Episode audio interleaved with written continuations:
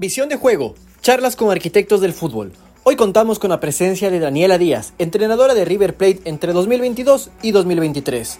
Con Daniela conversamos sobre su balance como técnica del equipo argentino, el análisis de las 4P en el modelo de juego, acerca de cómo respetar la planificación de juego, los indicadores, datos y probabilidades en el fútbol, evaluación autoperceptiva de los jugadores, un análisis a nivel regional del fútbol femenino y mucho más. Aquí comienza nuestro capítulo número 15.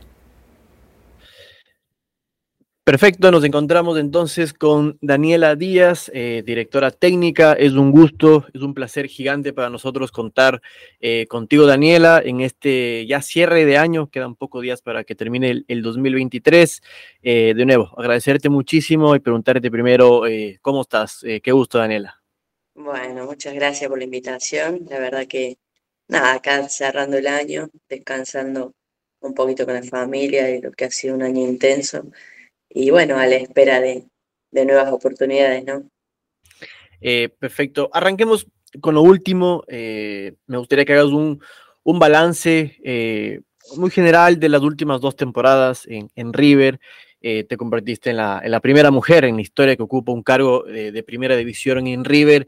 ¿Qué balance a nivel general le puedes dar eh, de estas dos temporadas en el equipo, en el equipo argentino?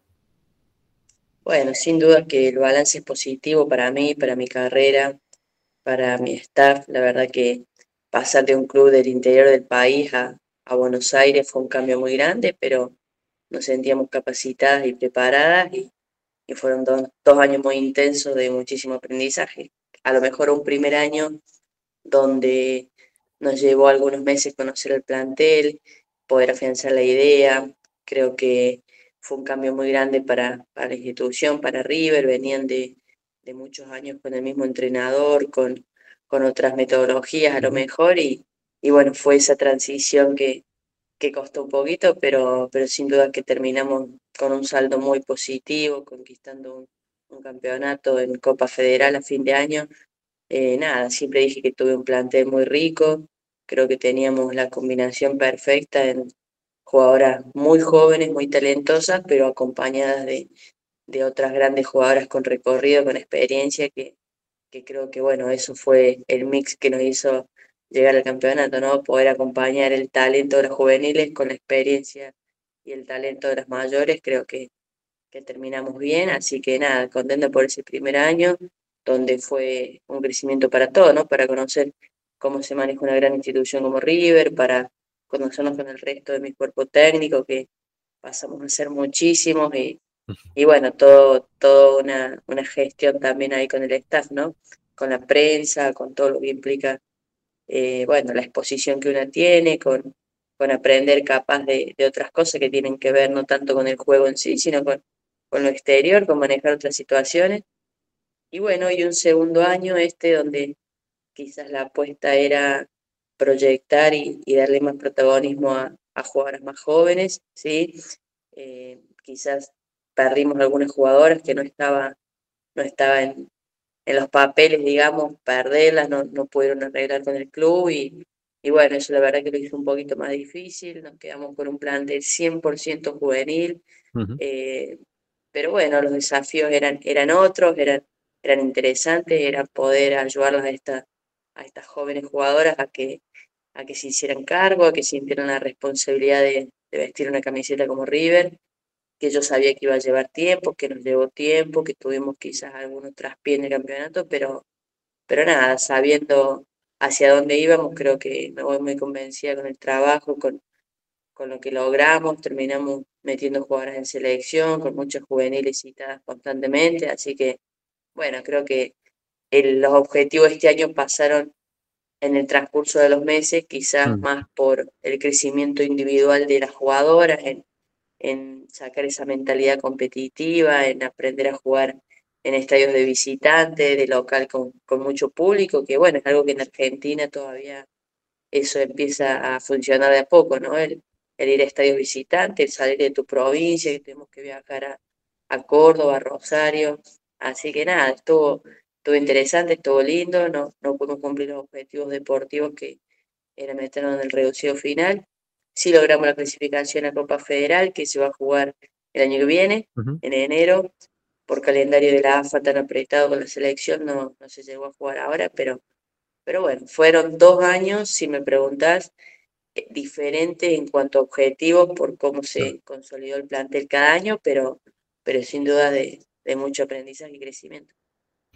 Buenísimo. Eh, quiero ir casi casi que al inicio de todo. Eh, ¿Tú te consideras apasionada del juego? sé que eh, este gusto por el, por el, fútbol, por el deporte, viene desde una tradición eh, casi que familiar. juegas fútbol desde muy pequeña, jugaste en varios equipos, eh, preparadora física, y algo que me llamó la atención, curso de árbitro antes de, de, dirección técnica. Em, y todo esto, ¿por qué? Para un mejor entendimiento del juego a la final. Y acá voy a recaer una frase que es un poco común, eh, no hay mejor táctica que el reglamento mismo, porque esto te ayuda a sacar ventaja. Eh, ¿Es así? ¿Qué, qué, análisis nos puedes dar de, de, todos estos procesos que tú a la final viviste eh, para llegar a ser directora técnica de, de, planteles profesionales? Bueno, siempre digo que fueron diferentes momentos de mi vida, ¿no? Cuando, cuando era jugadora, cuando termino la secundaria, a la par empiezo con el profesorado de educación física, por, bueno, mis viejos, mis padres siempre el estudiar en, la educación pública, el asegurarnos ahí algún título que, bueno, me gustaba mucho. Eh, sí, cuando era jugadora pensaba, bueno, a, lo mejor cuando deje de jugar voy a ser preparadora física, de hecho empecé así. Después mientras hacía la facultad y, también era jugador en Córdoba, se me da por iniciar el curso de árbitra con un amigo de, de la ciudad en donde la verdad que no me costaba para nada, lo disfrutaba mucho y, nada, y mientras sos joven también te da unos pesos, ¿no? Para manejarte.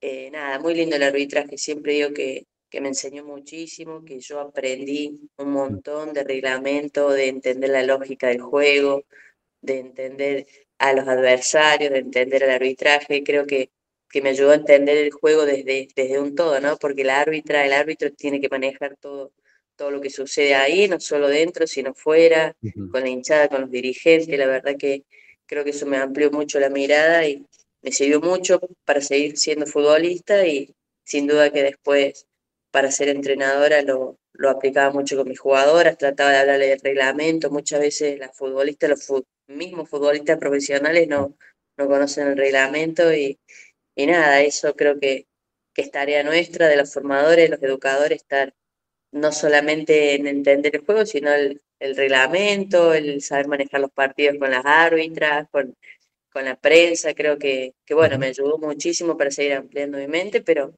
siempre fui una, una curiosa, digamos, de este juego. Creo que, que nada, lo transité desde muchas facetas, pero, pero nada, me llevó a, a lo que hoy soy, que es ser entrenador, y siento que hoy, que es el lugar perfecto, que es el lugar donde más cómoda me siento, donde siento que, que bueno, es lo que me gusta, es lo que disfruto, el, entrenar, el, convivir con jugadoras, con mi staff, el planificar entrenamientos, creo que, bueno, es lo que más lindo, en donde más cómoda me siento, pero sin duda que me ayudó muchísimo todo este recorrido, simplemente por, por nada, por ser una apasionada. Estudiaba arbitraje y lo hice el curso entero. Después en un momento tuve que elegir eh, si dedicarme al arbitraje profesional o seguir jugando.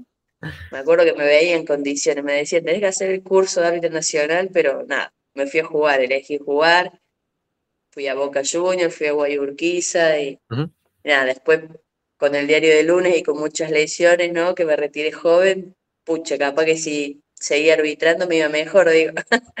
pero nada, no, no me arrepiento y fue un lindo recorrido. ¿2018 es el año que te retiras, si no me equivoco? 2018, sí. 2017 vuelvo a Córdoba para jugar una liga más, quizás con otro nivel, más bajo, y ya para empezar esta experiencia fuera del campo. Eh, buenísimo. Eh, quiero irme a un día que seguramente es, especial, o, un momento que seguramente es especial. Es cuando asumes del equipo de Belgrano, eh, antes ocupabas el cargo como preparadora física, asumes del cargo y coincidencias o no, primera fecha, eh, me corrige si es que tengo algún dato equivocado, Talleres. Em, y eh, ganas 3 a 1, si no, si no me equivoco. Eh, ¿Cómo fue este momento para ti? Como digo, seguramente un momento muy especial. por, y además, ahora, como dices, con el diario de lunes, uno revisa tu, tu, tu, paso por Belgrano y es más que exitoso. Entonces, ¿cómo fue este momento puntual para ti, que fue el, el, el arranque de, de, todo? Bueno, la verdad que Belgrano es el primer club que, que, me abre las puertas para iniciar este camino de entrenadora, ¿no? Racing lo había hecho para ser preparadora física, Belgrano para incorporarme como ayudante de campo del Tano Espalina eh, y hacer una transición. Simplemente que se da que él tiene que salir rápidamente y asumir inmediatamente yo. me acuerdo que en la misma semana de un jueves para un sábado me comunicaron que, que me tenía que hacer cargo del equipo, que era con talleres y te digo la verdad, lo disfruté muchísimo, me sentía preparada o al menos con coraje, ¿no? Siempre digo que pobre esas primeras jugadoras que una está aprendiendo, está iniciando, que una sigue aprendiendo constantemente, pero sin duda que no soy la misma entrenadora que soy hoy, pero sí me sentí con confianza, conocía mucho a, las jugadoras, al equipo, sabía cómo jugaban, muchas habían sido ex compañeras mías, así que mm. Eh, lindo, cómodo, tenía el apoyo de ellas 100%, pero, pero bueno, también un, un nuevo desafío ¿no? en ese en ese rol, dirigir ex compañeras también fue todo un aprendizaje para mí, pero con mucha seguridad, mucha confianza y ese primer debut soñado, la verdad, tenía, tenía jugadoras que sabían a lo que jugaban y, y bueno, que ese día se tiraron de cabeza por mí. No, buenísimo. Eh, profundicemos un poco ahora sí en el tema de, eh, del juego como tal. Eh, tú hablas eh, mucho, por ejemplo, de cuatro P's, de lo que tengo entendido. Presión, posesión, posición y percepción. Em, también sé que eh, lo vamos a ir profundizando, pero eh, vamos a ir topando esos temas. Y en cuanto a esquemas, por ejemplo, sé que te gusta mucho el juego ofensivo, tres delanteras casi siempre. Eh, ¿Qué nos puedes decir primero de, estos, de estos puntos que te, que te mencioné? Bueno, son las, son las bases del juego posicional, ¿no? Creo que, que es un juego que me identifica mucho, que lo estudio mucho, que a veces se puede más, más que otro equipo, de, según las jugadoras que tengas, ¿no? Pero, pero estoy convencida 100% de, de que si tienes la pelota más que el rival vas a generar más situaciones, estoy convencida de que te defendes mejor con la pelota que sin la pelota, eh, aunque has pasado por, por esos momentos, ¿no? Y tenemos que entrenar esos momentos, pero nada, me gusta mucho el juego posicional, el, estar ubicadas las jugadoras en diferentes carriles, diferentes alturas, el ir progresando y superando zonas, el pasar a la, siguiente zona con superioridades, creo que, nada, me, me, ha conquistado mucho, he, tratado de, de hacerlo en, en, Belgrano, en River, a veces sale mejor que otras veces, a veces sale, a veces no, a veces el rival te lo hace difícil, pero, pero estoy convencida de que si iniciamos jugando nosotras con, con pelota al piso, con muchas posesiones, con mucha percepción, con mucha presión inmediata cuando, cuando se pierde la pelota, creo que, que nada, que es cuestión de estadística y de probabilidad que, que te vaya bien, ¿no? Y, creo que bueno, en, en Belgrano lo pudimos hacer, como te digo, sin la jugadora no haces nada, ¿no? Puedes tener muchas ideas, pero teníamos un plantel muy rico, muy, muy conformado de muchos años, que eso también es clave, ¿no? Ese equipo no se armó en un solo año, sino que tenía una historia. Yo estuve tres años, pude completar un ciclo. River había calidad de jugadoras, pero, pero bueno, con otras ideas, con otros caminos, entonces llevó su tiempo, creo que, que lo logramos y bueno, después, después están las decisiones y, bueno, lo que pueda pasar que, no está en las manos de una, ¿no? Pero pero creo que, lo hemos logrado, que hemos dejado un sello, que las jugadoras se han sentido identificadas con, nuestras tareas, siempre con, con tareas pensadas en el juego, con tareas sistémicas, con se acostumbraban sí o sí a tener la pelota, a querer la pelota, me caracteriza por, por eso, ¿no? Por tratar de ser un equipo que, que tenga valor para jugar, a pesar de los escenarios, a pesar de, de los rivales, asumiendo, asumiendo todos los resultados, ¿no? Creo que si no le damos esa confianza a las jugadoras, es muy difícil que se progrese en el fútbol, en Argentina, siempre tratando de, ayudar a las selecciones también con, con, el crecimiento de las jugadoras, con, con la táctica individual, ¿no? Así que nada, muy, muy convencida de esta forma, creo que, que nos ha dado resultado, así que bueno, intentaremos pregonarla donde vayamos, ¿no?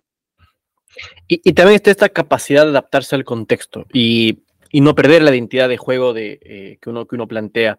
Eh, ¿Cómo se logra esto? ¿Cómo uno adapta el equipo a, las distintas, distintas circunstancias? No es lo mismo ir a jugar de visitante contra el puntero que jugar de local contra otro equipo. Es decir, siempre va a haber que adaptarse eh, al contexto, al rival, a las jugadoras que uno tiene disponible para, para dicho partido. ¿Cómo todo esto sin perder la esencia, sin perder este, este, esta identidad de juego? Bueno, ese es el aprendizaje que, hemos tenido nosotros y lo que ha crecido el fútbol femenino en Argentina este último año, creo que ha sido el más competitivo de todos, ha sido un factor que, está influyendo mucho el, público, así que nada, es hablar mucho con las jugadoras, es preparar quizás la estrategia, es preparar a las capitanas para este momento, a tener charlas por jugadoras por línea, bueno, en tales minutos va a pasar esto, qué pasa si ellas se ponen a favor del marcador y son local, cómo van a empezar a jugar con con el factor tiempo, a, lo mismo nosotras, como si somos local y es un rival difícil y tenemos la mínima ventaja y quedan poquitos minutos, bueno, cómo empezar también a, a jugar con esos factores, ¿no? Sin perder nuestra esencia, nuestros principios, ¿no? Pero, pero entender que hay momentos para todo, hay momentos en que hay que cerrar el partido, ah. ¿sí? Hay momentos en que no hay que arriesgar más, hay momentos en que hay que asumir riesgos, ¿sí? Porque no, no te queda otra, porque la hinchada lo exige, porque hay que ir a buscarlo, pero hay momentos en que hay que ser inteligente y que, el marcador corra y que se termine el partido, una también, ¿no? Con, con lo que pueda hacer afuera, con los cambios, con preparar al equipo, creo, para todas esas circunstancias. Se hace con esto, con comunicación constante, con someterlas a tareas en donde puede pasar eso, eh, donde el factor psicológico juega, ¿no? A nosotras nos gusta mucho preparar entrenamientos de, de fútbol, pero con condicionante psicológico. Bueno, este equipo va uno bajo, quedan 15 minutos, pip, a jugar, a ver cómo se comporta un equipo, cómo se comporta el otro. Otro día, bueno, este equipo le expulsaron una jugadora, pero recién empieza el partido, ¿qué hacemos? Entonces, nada, ellas mismas después cuando nos pasaban esa, esa circunstancia lo, lo iban lo iban mejorando, ¿no? ¿Qué pasa cuando hay una jugadora afuera, la están atendiendo el médico, estamos con una menos? Bueno, ¿quién se acomoda en esa posición? Creo que, que nada, son cositas en donde no es simplemente hablarlas, sino someterlas a tareas de entrenamiento, ¿no? Donde, donde vivencien eso y donde convivan con, con todos estos factores. No, claro, las variables son, son muchas, pueden haber muchos factores.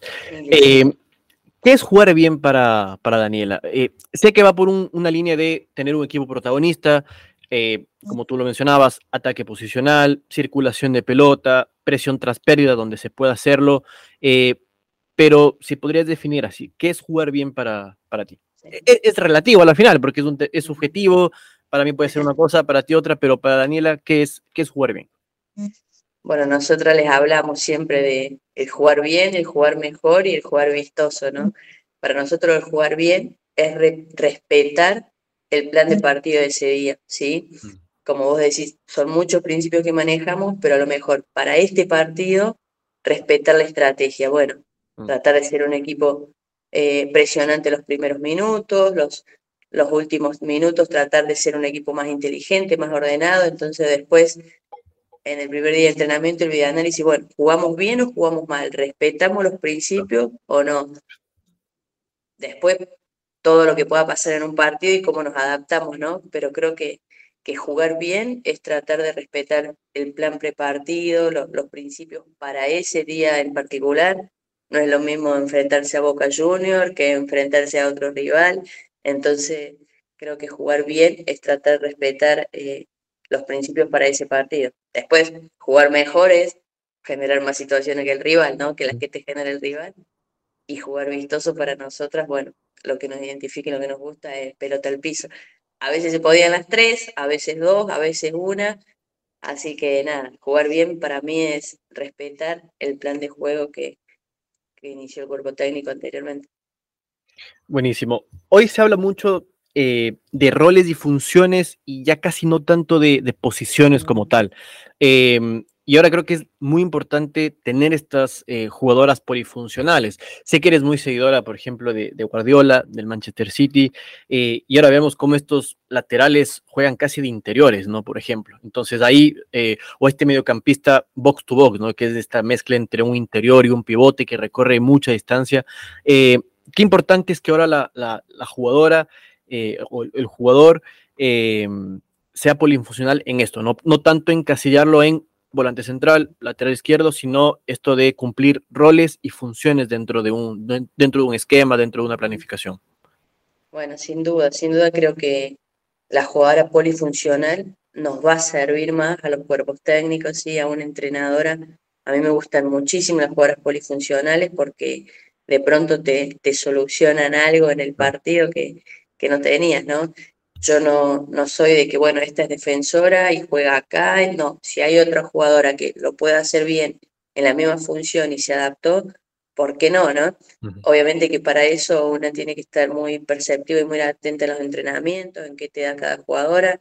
Después es el convencerla a ella también, ¿no? Porque no es fácil pasar por una posición a la otra simplemente porque yo lo digo, sino es que la jugadora también tiene que estar convencida, se lo tiene que creer, entonces creo que también ahí es mucho de la llegada nuestra y el convencimiento que podamos darle, pero, pero sí, me encantan las jugadoras polifuncionales. Después hay otras que no, que son muy buenas en su puesto y no hay que moverlas de ahí, por eso digo como realmente es mucha visión nuestra y es mucha mucho acierto o error nuestro, ¿no? A, veces sale bien, a veces mal, pero yo tengo que decir que hay jugadoras que son muy buenas en un puesto y no las muevo de ahí, después las que veo que me pueden cumplir varias funciones, sin duda que, que las utilizo. Este año, bueno, en Belgrano siempre, pero en River lo hemos hecho con algunas jugadoras, con Paloma Fagiano, que fue delantera siempre y me ha jugado doble 5, me ha jugado interna.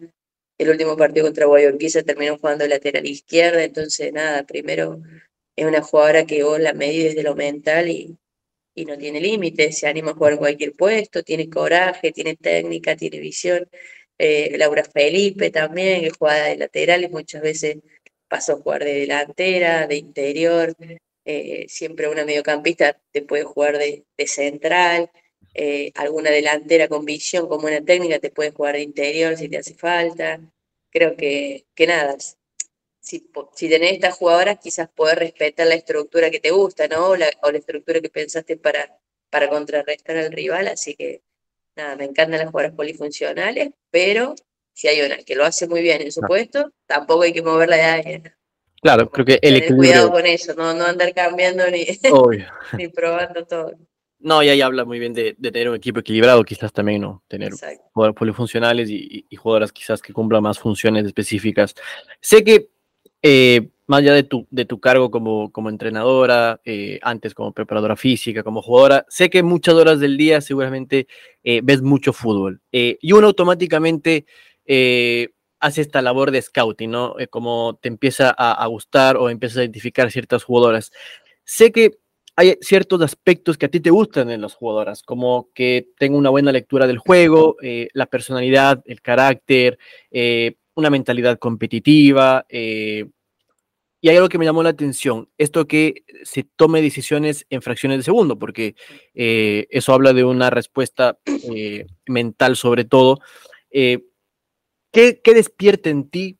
¿Qué es lo que al, tú al ver un partido, tú al ver un jugadora, te llama la atención y dices, quiero, quiero seguirle el rastro a esta jugadora?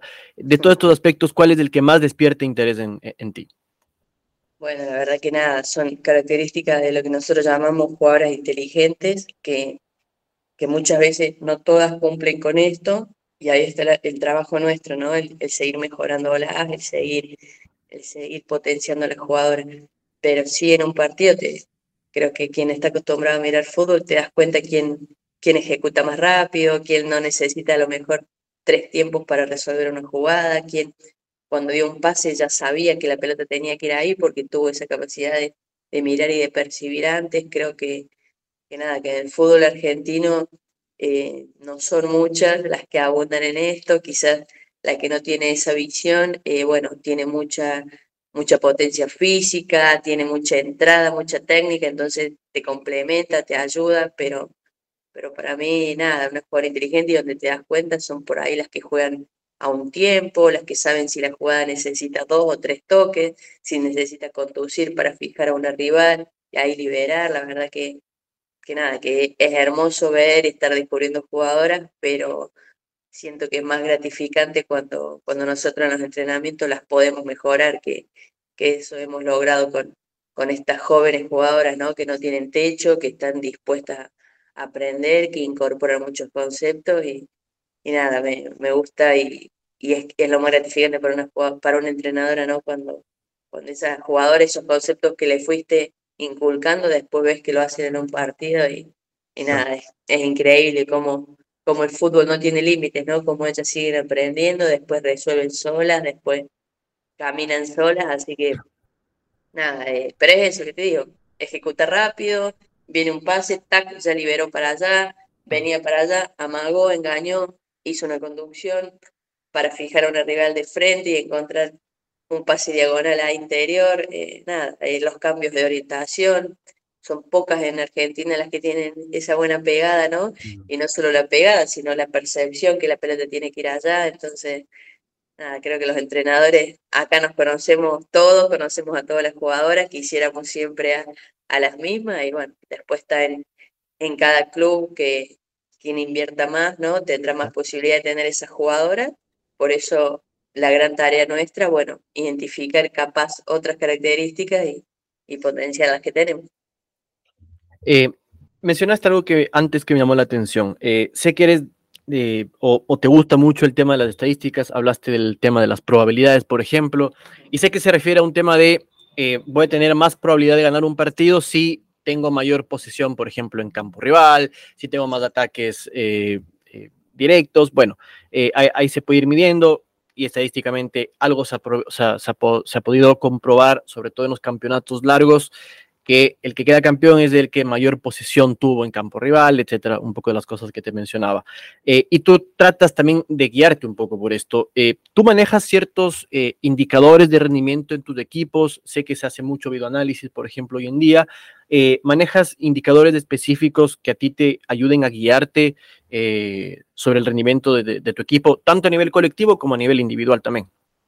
Sí, sin duda, sin duda que el videoanálisis es, es parte clave hoy de, un equipo profesional y, y, bueno, en River mi ayudante de campo era el videoanalista Tomás Mango, en donde quizás la planilla la fuimos editando y trabajando entre los dos, ¿no? Él venía con una de, de cuerpo técnico anterior, yo le agregué algunas, algunas, algunos parámetros, ¿no? Sobre todo por puestos, por zonas, tratábamos de diferenciar los pases en zona 1, 2 y 3 eh, bueno, tuvo mucha efectividad esta jugadora, pero ¿cuántos en zona 2? ¿Cuántos pases que rompieron línea? No era lo mismo un pase para atrás, un pase lateral, que un pase que, que supere líneas. Así que lo importante después con eso es saber qué hacemos ¿no? con estos datos y para mí es una herramienta muy valiosa el poder usarla con la jugadora después, el, bueno, sobre todo con las mediocampistas. Mirá, este pase para adelante a mí me interesa más que solo tenerla acá, entonces las centrales también, ese valor para encontrar a una jugadora interior, ¿no?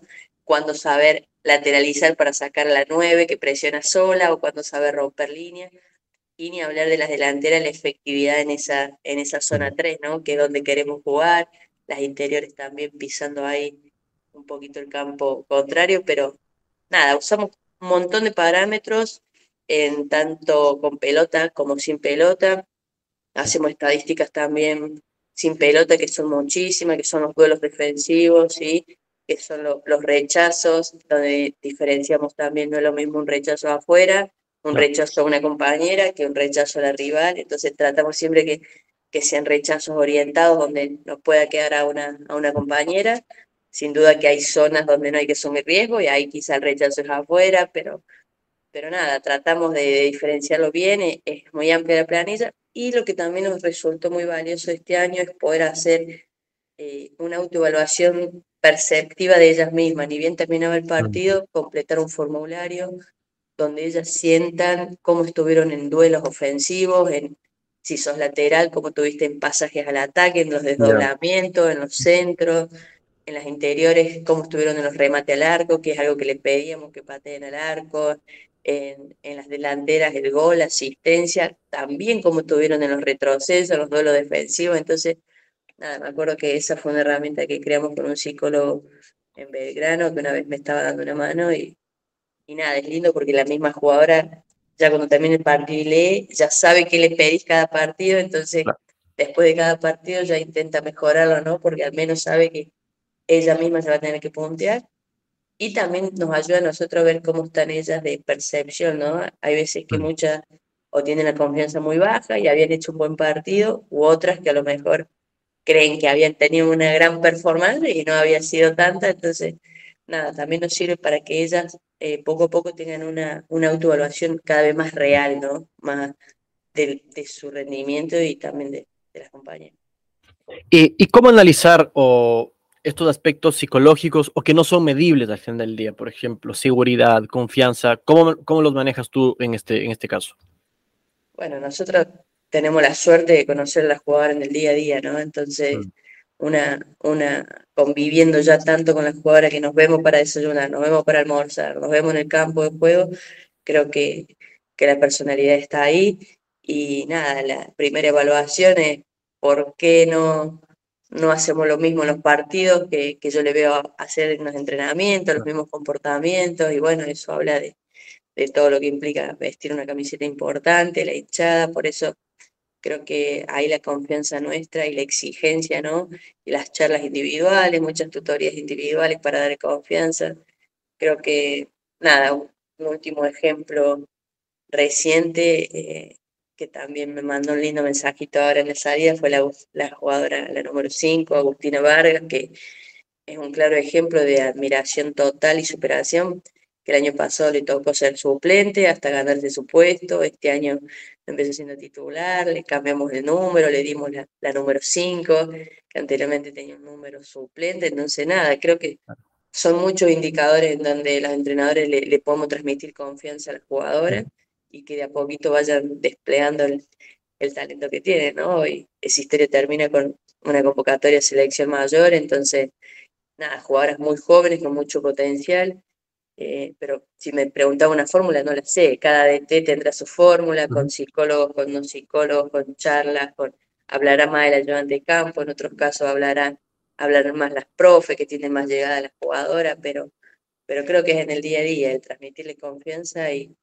y sobre todo en cómo gestionamos los errores. Ahí me parece que está la clave de nosotros, el no estar juzgando el error, que el error está bien, que es parte, el equivocarse para después aprender. Cuanta más experiencia tenga, cuantas más veces se equivoque, bueno, mejores serán sus futuras respuestas, ¿no?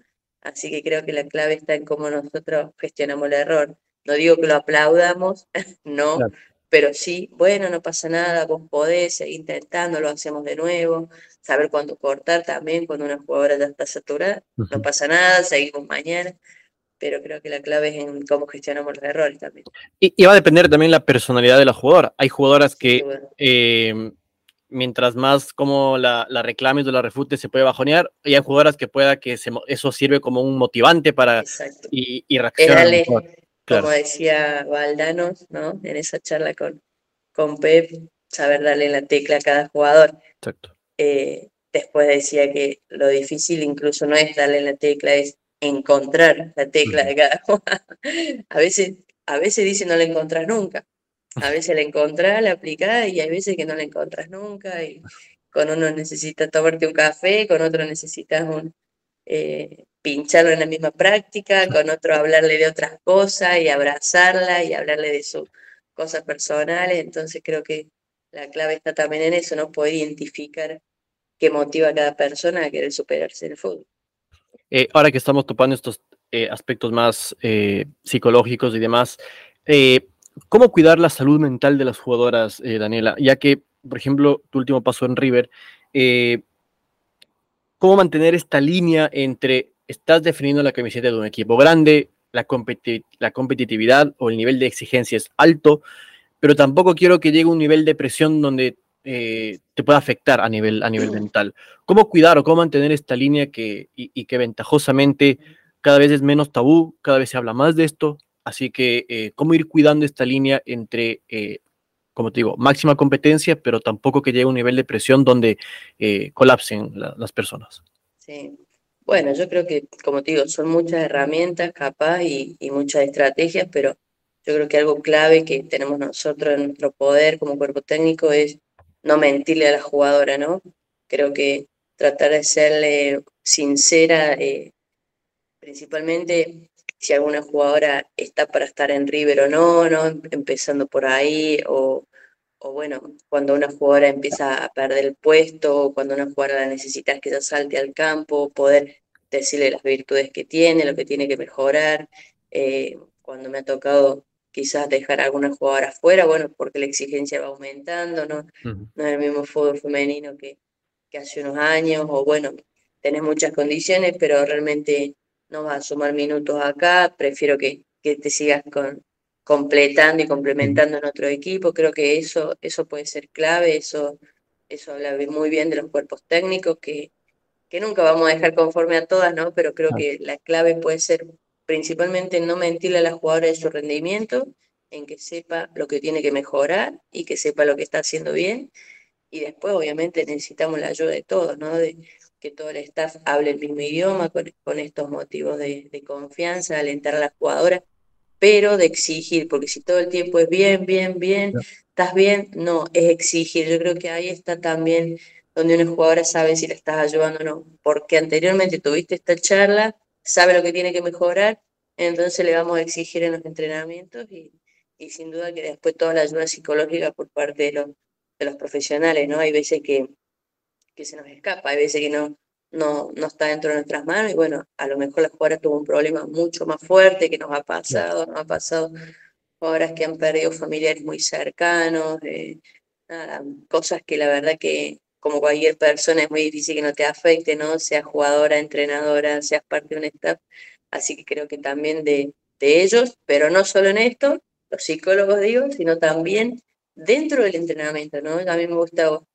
eh, tener mucho su ayuda cuando tengo jugadoras lesionadas, cuando tengo jugadoras que me están bajando el rendimiento, cuando tengo que, que, estar ahí con alguna jugadora que, que, está perdiendo el puesto, bueno, que puedan estar contenidas porque inmediatamente viene el, el bajón. Entonces, creo que es crear una, una mística y una, y una conducta deportiva en que no pasa nada, hay que seguir entrenando, hay que mejorar y, y creo que al último en River lo hemos podido hacer, creo que las que salían terminaron entendiendo que ya era porque tenía que entrar otra compañera o a ganarse el puesto en los entrenamientos, que nada, que es parte del profesionalismo, ¿no? Que a veces en un equipo tan joven a veces hay que, hay que encaminarlo y, y nada, sin duda que jugadoras más experimentadas a lo mejor conocen más de esto, ¿no? Simplemente por los años que, que han jugado en comparación con las otras.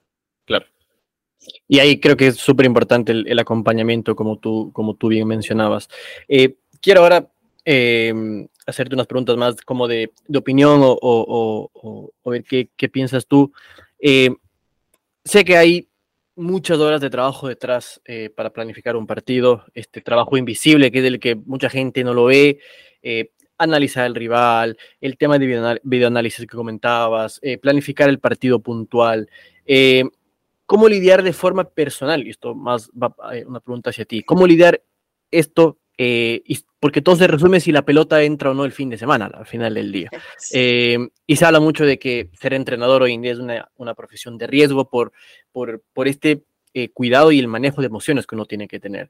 Em, ¿Cómo, ¿Cómo, lidiar uno de forma personal con, con, esto de tanto trabajo, tantas horas y pucha, se define si es que, o todo se resume si es que el fin de semana, el sábado, eh, entró la pelota o no. sí. Bueno, creo que la principal primero es que nosotros disfrutemos nuestro trabajo. Yo no creo que no haya entrenador que no ame y que no disfrute estar en un campo de juego. A veces los contextos son más favorables que otros, pero, pero creo que si uno identifica bien en el lugar donde está y, y saber cuáles son los objetivos, va a ser más llevadero el, el camino, ¿no? Y el poder siempre disfrutar el proceso de que es que estamos enseñando y educando a jugadoras, ¿no? Hay veces que me ha tocado también dejar los objetivos personales, ¿no? Y lo que uno quiere ganar, ganar, ganar, ganar, no, bueno, este equipo necesita otra cosa, poder adaptarse rápidamente, porque si no vamos a vivir frustrados, son muy poquitos los que ganan, entonces es disfrutar el camino, después tener un, un staff muy capacitado y, que cada uno tenga su rol. Obviamente que yo no podía hacer todas las tareas, ¿sí? Eh, mi analista, mi ayudante de campo, mi preparadora física, pero sí tener conocimiento de lo que pasa, sí dirigir todo, sí conducir todo. Eh, me gusta mucho, por ejemplo, a mí sí eh, detenerme en, la estrategia, en el plan prepartido. Eh, yo descansaba en que mi analista mirara todos los partidos, así todo, me gustaba ver muchos partidos a mí, sí, me hacía los resúmenes, pero a lo mejor yo me miraba completísimo los últimos dos juegos o los juegos contra, contra los clásicos con los que juegan parecido a nosotras, así que nada, creo que es hermoso poder ver a los rivales, también se aprende mucho y creo que ahí está la clave, ¿no? Bueno, ¿a qué te vas a enfrentar? Una ahí se va haciendo una primera idea, se puede, no se puede, va a estar difícil, va a estar complicado, no deberíamos tener problemas y después vas al partido y sabemos que es fútbol y que todo puede pasar, pero, pero creo que es eso, tratar de, de pegarle en la estrategia, en el plan prepartido con quién te vas a enfrentar. Y te digo la verdad, y llegando el día del partido intentar disfrutar, la verdad que trabajamos tanto de sol a sol que, que personalmente trataba de que llegue ese día y, y, de disfrutar, por más que el partido fuera súper estresante, por más que me ha tocado, no te voy a mentir, eh, estar muy estresante un partido, eh, bueno, uno tiene que convivir con eso, de descomponerte, después recuperarte, después disfrutar, pero en el momento que entramos al, al vestuario para mí es sagrado, ahí las jugadoras te tienen que, que notar con confianza y no preocupada, así que pasar todos los nervios y, toda la previa antes y en ese momento que ellas te vean bien, que te vean con confianza, que se puede, que, que bueno, no mentirles en el plan, al que arriba no vamos a enfrentar, pero nada, disfrutan. Yo la verdad personalmente disfrutaba mucho los días de juego, cuando se nos suspendía o algo, como todas las jugadoras y todos los que trabajamos día a día para, para ese día, ¿no? Para la competencia, que amamos competir, amamos medirnos, a ver cómo estamos cuando no pasaba, la verdad que se hacían largas las semanas, pero, pero nada, la clave es disfrutar y saber en qué club estás y, y con, con, qué contexto te vas a enfrentar. Eh, ¿Hay fortuna en el fútbol? ¿Qué opinas? Sí, sí, sí, sin duda. Como te digo, las probabilidades y las estadísticas nos ayudan. La fortuna puede estar más cerca de nuestro lado o en contra, pero, pero sí, nos ha pasado que la pelota no ha entrado y que sabiendo que a lo mejor teníamos algunos inconvenientes en otra zona del campo, después nos llegaban y nos convertían fácil, pero, pero sí, sí, yo, uno se queda tranquila que la situación la genera, ¿no? Que, que estamos ahí, que estamos ahí. Después fútbol, después la otra arquera tuvo un gran rendimiento, las defensoras. Sí, hay, hay fortuna en el fútbol, en el alto rendimiento sobre todo, sí.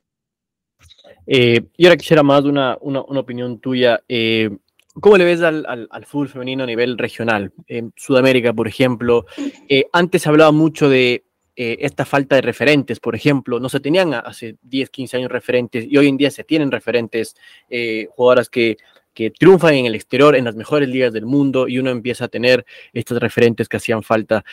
algo de lo que también se hablaba... El, la poca competitividad a nivel formativo. Entonces, muchas tenían que jugar eh, con mujeres adultas, por ejemplo, o con, varones, porque no habían estos espacios eh, competitivos a nivel formativo. Eh, se ha ido progresando. ¿Qué opinión le puedes dar a nivel, a nivel regional de cómo le ves tú al, al fútbol femenino hoy en día, cerrando 2023? Sí, sí, yo creo que la región se ha ido progresando.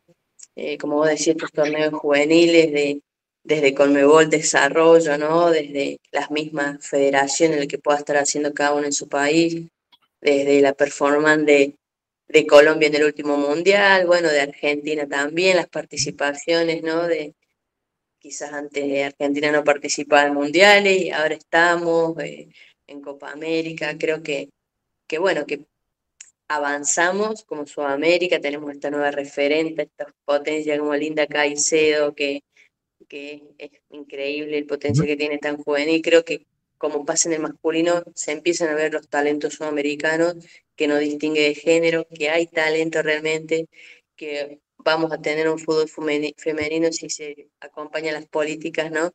Eh, muy bueno porque las juveniles que se vienen dan que hablar, tienen talento y encima tienen la formación, que es lo que le faltó quizás a, a toda otra gran cama de jugadoras.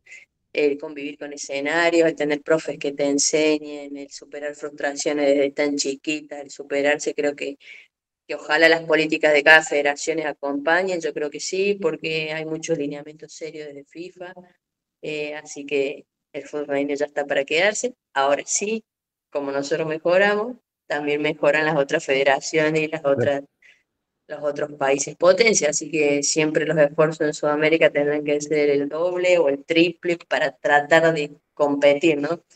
Y en algún momento después de esto que hablamos, ¿no? Que probabilidad de estadística fortuna, bueno, puede estar a nuestro lado, pero creo que Sudamérica va bien, que hay que seguir, que sé que también hay otros, otras federaciones que no tienen torneos largos o, o que no tienen liga algunos, entonces digo, vamos bien comparado a lo que había antes, que no era nada, pero falta, falta mucho porque en, los otros, en las otras federaciones se sigue haciendo mucho, quizás hay, hay, hay historia que las favorece, ¿no? Y tienen capaz más años de desarrollo que mm. nosotros, entonces eso está muy difícil competir contra eso, pero, pero bueno, se puede, se puede, siempre hay que creer en, en el talento sudamericano, tratar de, cada uno desde su rol ayudar a las federaciones, a los torneos, a las ligas, a las jugadoras, a las capacitaciones. Eh, creo que si todos tiramos para el mismo lado, en unos años a lo mejor equiparamos un poquito el resto del mundo. ¿no?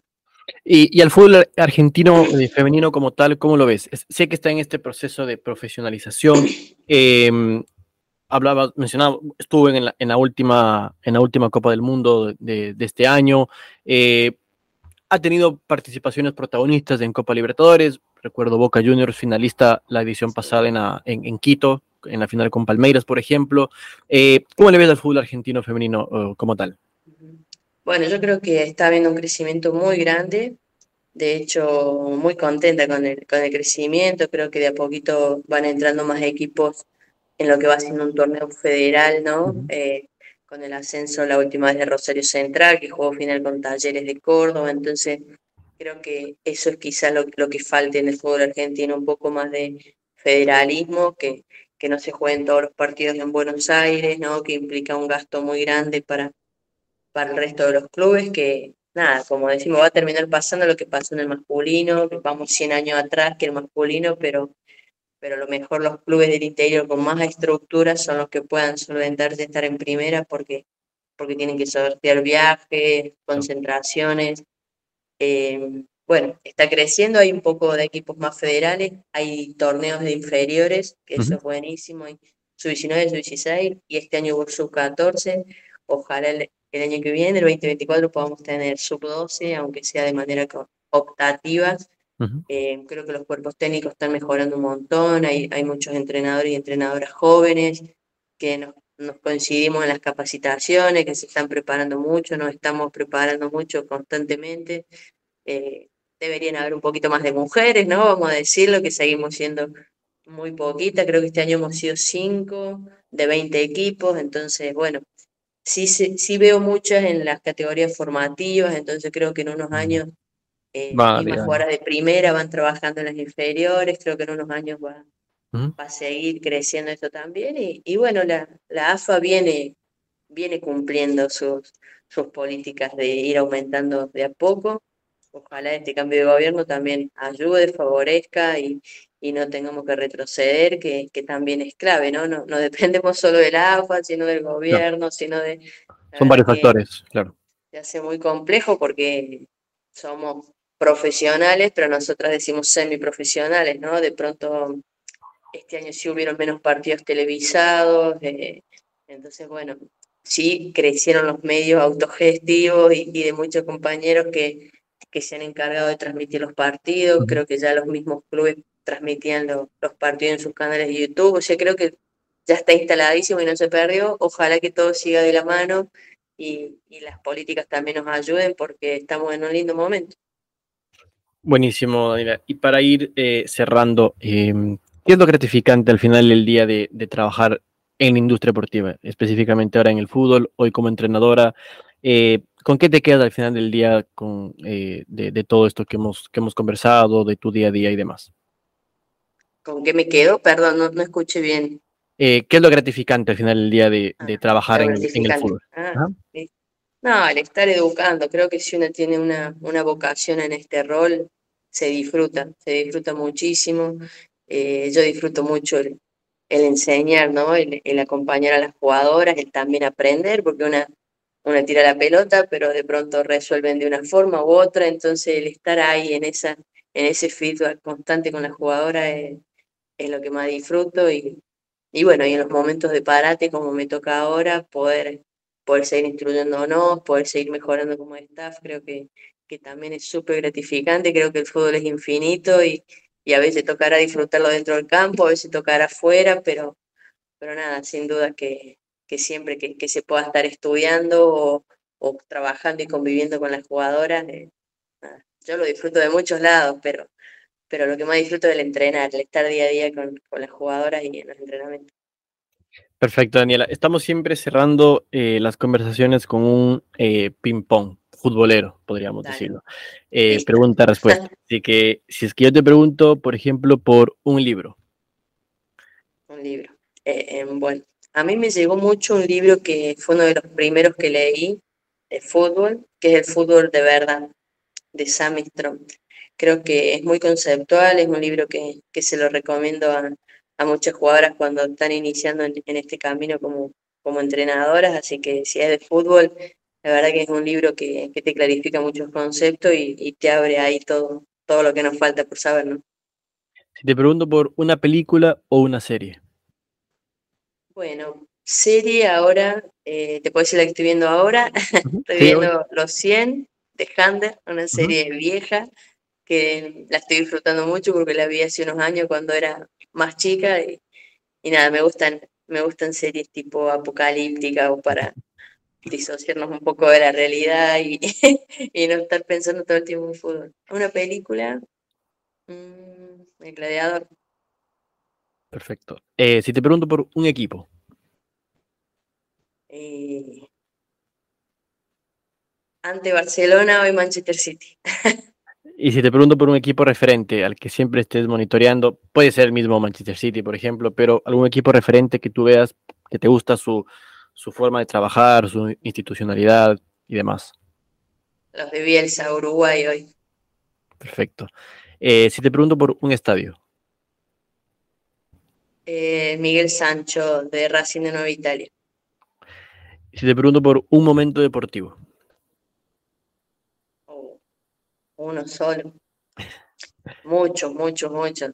Te puedo decir uno en cada club para no. Ya. Bueno, el momento del ascenso en Belgrano y el campeonato de Copa Federal en River. Eh, y la última, sé que el fútbol está lleno de cábalas, tradiciones. Eh, ¿Tú tienes alguna cábala o tradición para, para dirigir o no, no eres tan creyente de eso? No, no, no. No, la verdad que no.